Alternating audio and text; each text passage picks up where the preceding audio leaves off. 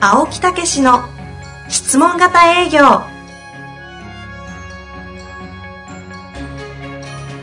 営業それは商売の原点トヨタ大阪ガス生協などの営業マンも実践2万人を超える営業支援を行った青木武しが営業の真髄を語り尽くします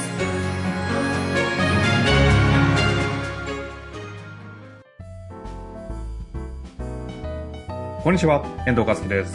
青木武の質問型営業。青木先生、よろしくお願いいたします。はい、よろしくお願いいたします。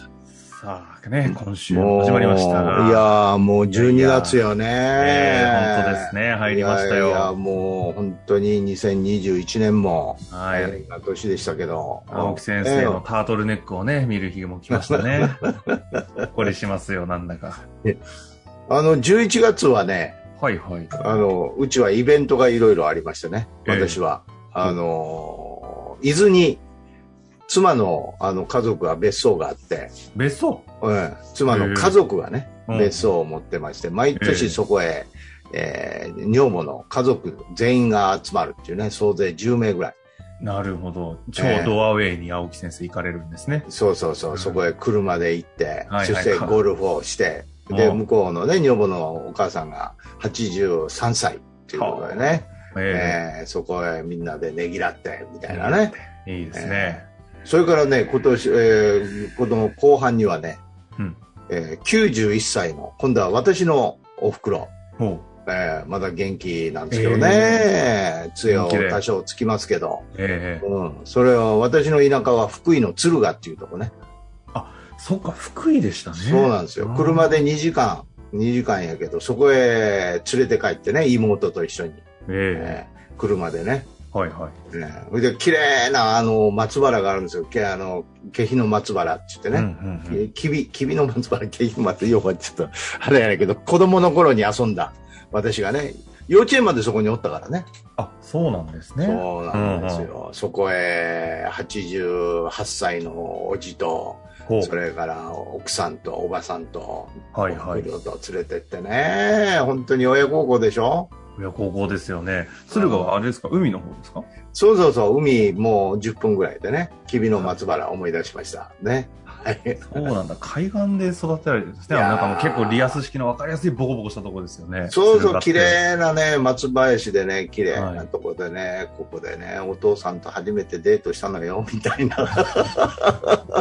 それはちょっとあまり聞きたくは ない。じゃあ、じゃあ私じゃないよ。いや、わかりますまだよ。おふくろ。おふくねろさんの話ですよね。それは聞きたくないか何ら。年前やった80年ぐらい前ちゃうんかみたいなねそんな話もね。いやー本当にねでもなんかこはうい人生をこうずーっと、ああもう本当にあの頃からね60年とかね経ってきたんやなーというねあうんなんかしみじみとしたやっぱり人生を振り返るというかね、あ。はいはいはい。うん、だからまあ年末ですからちょうどね、一1年を振り返るっていうことやっぱり振り返るっていうことすごく重要ですよねああ、そうですよね。うん、振り返ることによってこの生きているこの今の大事さ、うん。ねで感謝っていうのが出てきますもんね。でもこうなんかしみじみとね、お話をされてますけれども、ええ青木先生のね、その社会に出られた後の人生はね、もうしみじみどころか、もう怒涛の人生 でね、激しすぎて大変ですし、この間ね、あの、公演なんかは500人ですかあそうそうそうそうある団配体で信ね。は1万人ぐらいのね、数を超える方に配信されたという話を聞いて、そうそうそうそうそう。聞いてますよ。ええ涙を流して聞きましたというね、もうもはやセミナーじゃないですよね、そこいやーやっぱりそういうことも講演もちょっとね変えてきてねやっぱり多少自分の人生を喋りながらねいかにこの質問型営業あるいは営業ということにこあーの自分なりにねえーたど、り着いたか自分のポリシーっていうかね、うん、お役立ちっていうところでねそういうことを喋ってもいいかなっていうねついに、ね。という,、うん、いうところへ入ってきたんですよね私もいね。やいや、きつうんいね。あの、定期的に来年はね、あの、引き、こう、3ヶ月に1回ぐらいですかね。青木先生の魂の講演という形でね、いやいやいやい披や露していきたいな、みたいそのなね企画もね。遠藤さんが魂と言うから俺も考えたんよね。いやでもその魂を。比較をしてる時に本当に泣きそうになるぐらいに素晴らしい話がね溢れるように出てきてもうびっくりしますよねそうですか。いやまあまあ営そう業いうを超え程度てねますよねまあまあね、超えてるかどうかは分かりませんけど、まあ自分なりに一生懸命模索してきたってことは言えると思うんですよね。ですよね、えまあ振り返りということにもつながる話を聞けさ、はいね聞かせていただいたんですけどえはい。そんな中で今日のご質問早速いきたいと思うんですが、い、やーいいですね、えーすごいシンプルな質問ですね、、はいきたいと思います、えー説得型の人を質問型にシフトさせるためにどんなステップを踏みますかというんご相談ですねもう本当にね、これ私の人生みたいな本話当よねですよね もうしみじみとという感じのしみじみとの中にね、ちょっとちらっと言うとね、はいはいあのーい営業っていうのは、自分じゃな、自分が先じゃダメだよって言って、俺先生に言われたことはあるんですそのよ。話ねはいそうそうそう。えーね、うん、これでとにかくね、まあ、こうビジュアライゼーションって言って写真でもね、あの中心にあるのはお客様の笑顔だっていうね、うんはいはいはいお前の写真見てたら自分が全部中心やと、まあ自分ピースしてるやないかと、もうスタステージの上に立ってねそうそうそう日本一世界一の営業マンとなったの俺っていうこのね溢れんばかりの自 表我彰をさねれて、Thank you everybody って言って ね、ででそれを注意されて、あね。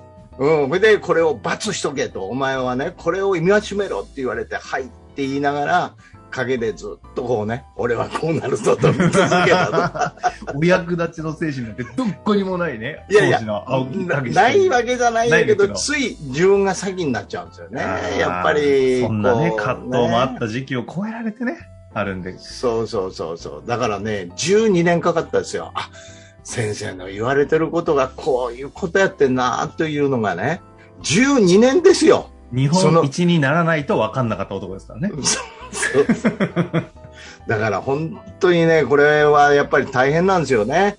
分かっててもなかなかこう、そういう自分がやっぱり表彰されたりとか、収入も生活せあるから稼がなあかんとかね。うん、その、だから悪いことじゃないんですよ。あーうん、ついこう、出てくるっていうのはね。うんやっぱり自分の家族のことを考えたり、いろんなことを考えたり、だからこそそうなってしまうっていうこともね、今、ここでやらないといけないっていうようなこともあるかもしれないですけどね。そう考えるともうせ質問説得から質問に変えるということはある種こう自分のためから他人のために変えるとも言えるということかもしれないですよね。いやいやいやいや、また、まさにそのだそのその通りなんですよ。なんですよね。ーとなると実はこうテクニックを超えたすごい実は深い話になりそうですいよねやー、もうここはね、もう本当人生を語らないと語らないと。いかない、いけない、なかなかたどり着かないところでもあるんですよね。視点抜刀しながらね。ですよね。うそんなところをちょっと申し訳ないんですけど5分で語っていただいてもいいですかね。そうそうそういや、だからこそね、はいその同じ過ちをする必要はないし、お客様にそういうね、印象を与える必要もないしね。えええうん、ここは一つね、うん先輩の言うことを聞いて、えあ、えーわある私いがは青木先生えですね。ーそうそうそう、あの多くの、えーまあ、方々も、えーやっぱりね、今、昔のこの前ね、あのアメリカのそのセールスマンの本、お話ありましたよね。うんはいはいはい。えーそれから今、営業マンは断ることから、営業は断るから始まるって、レターマンとかね。あーこの間のやつはフランク・ベドガーさんそうのそう話そう。ですかね。ええベドガーさんやこのレターマンの話を読んでるんですけうんど、おーええこんなこと書いてあったのってあどういうことお。お客様のためよって書いてあるんですよ。へえ。うはん。お客様に喜ばれることが営業だって書いてあるわけですよ。あはあはあ。ええだけど、やっぱこの人たちも行き着いたみたいなとこですよね。はあでうもん、当時も読んでるんですよね。読んでるんだけど目に入ってこないんですよ。どうやって一番なんのどうすりゃいいのみたいな。どうやってそ説得できんのみたいなね。の書いてあるやろと。書いてあるとこね、お客さ書んいてあるとこね、飛ばすんですよ。自分の都合のいいところだけをかいつまんで。なんですよでも、ね。それで言うと、今、いらっしゃいますよね。その否定的な意味ではなくて、青木先生の質問型営業、都合のいいノウハウだけ引き抜いて、いやいや、まあまあね、そういうことのつもりはないかもしれませんけどえね、結果としてそういうになってしまうということもあるかもしれませんえし私は少なくとも青木先生に出会ってね、こういうポッドキャストを通してノウハウだけパクりまくって、すごいね、いろんな事件を起こしてきてますからね。 それ見本やんか。悪い意味でのね。いやーだから本当にね、あのーまあ、結論から言うとね、はい。やってみてくださいっていうことなんですね。やって、うんこの、まあ、例えばお役立ちっていう形での質問型営業をやってみてください。おううん。そして、体感してみてください。はいはいはい。ということなんですよ。うんうん。そうすると、その、あ、こんなに楽にお客様に喜ばれながら契約に入っていくんだとか、あいうことがわか、わからないと、自分で実感しないと改革はないんですね。あ。なるほどね。うんだから質問型なんですよ。は質問型営業をやってみてください。うん。説得型はあるかもしれないけど、うん、ちょっとこのなんか行き詰まりを感じたり、なんか矛盾を感じてたら、ちょっとこのね、質問型、つまり好意を持って質問して共感するっていうコミュニケーションサイクルをやってみてください。ああ。ええ質問型っていうのは言い方を変えると好意を持って質問をして共感をするっていうこのサイクルを回すこととも、そうそうそうそうそうそう、言えるんですねだから好意を持つっていうことは興味関心、うん売れるかどうかじゃなくて、お客様に興味関心を持つ、ね、持って質問して、えーそして、えー答えていただいたら共感する。質問したらね、責任取ってくれと。はいはいはい共感は責任なんですよ。質問して質問しっぱなしにするなと。ああなるほど、そういうことですねと、しっかりと受け入れてあげてくださいと、共感はね。このサイクルですよ。共感ね共感力いえげつないですもんね青木 先生相ありがとうございま手す相手が感じてるよりももっと共感しちゃって相手が泣いてないのに自分の方が泣くみたいないやあの域まで達すると共感ってこういうことなんだなっていう、いやー、まあそう言っていただいたらね、嬉しいんですけど、ねまあまあ、だからこの好意質問共感でコミュニケーションを回しながら、そして本論の時には、まず相手のことを知って質問ですよね。で、本論については現状欲求解決策と。この段階を踏んで、まず相手のことを聞いてくださいと。あーこれだけのことなんですよ。質問型営業を好意を持って質問をして共感をするっていうサイクルを回すって見ると、うん説得の方っていうのはどういうサイクルを回っちゃってるんですかねじぎちょっとあえて言うと。説得も一緒ですよ。お説得もね、あの、実はね、好意質問共感っていうのはね、うんあの、私、は、ある意味で先生に習ったんですよ。ほーうん。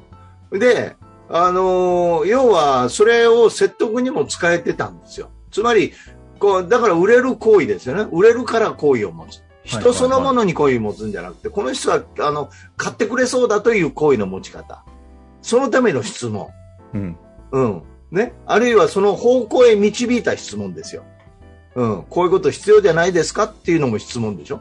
うんうんうんですよねっていうのも共感ですよ。うん。うんあうん。ーあ。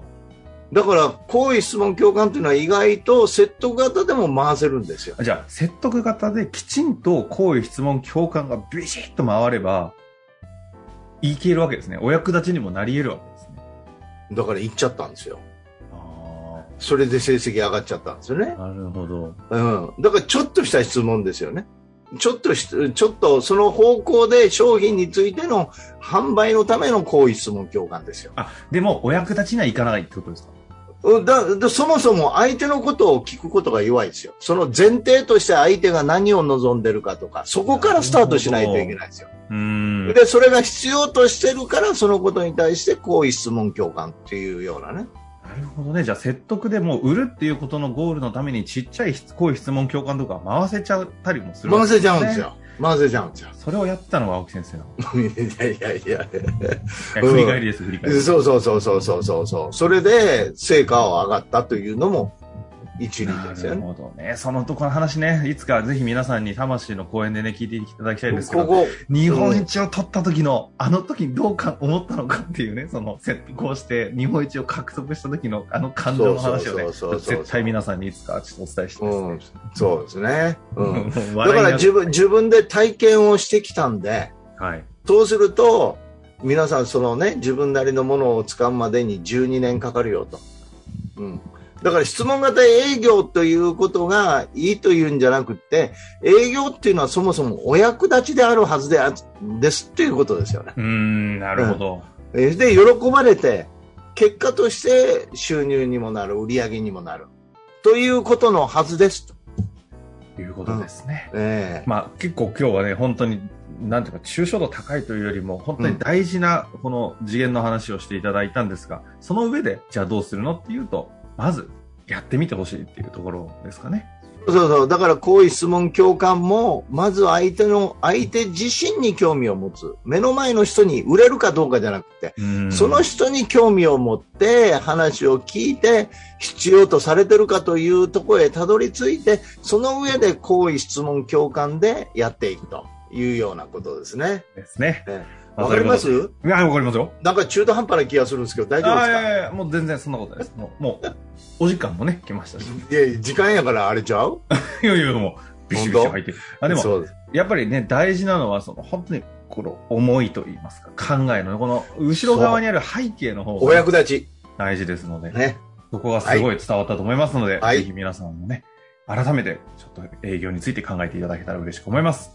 青木先生、ありがとうございました。ありがとうございました。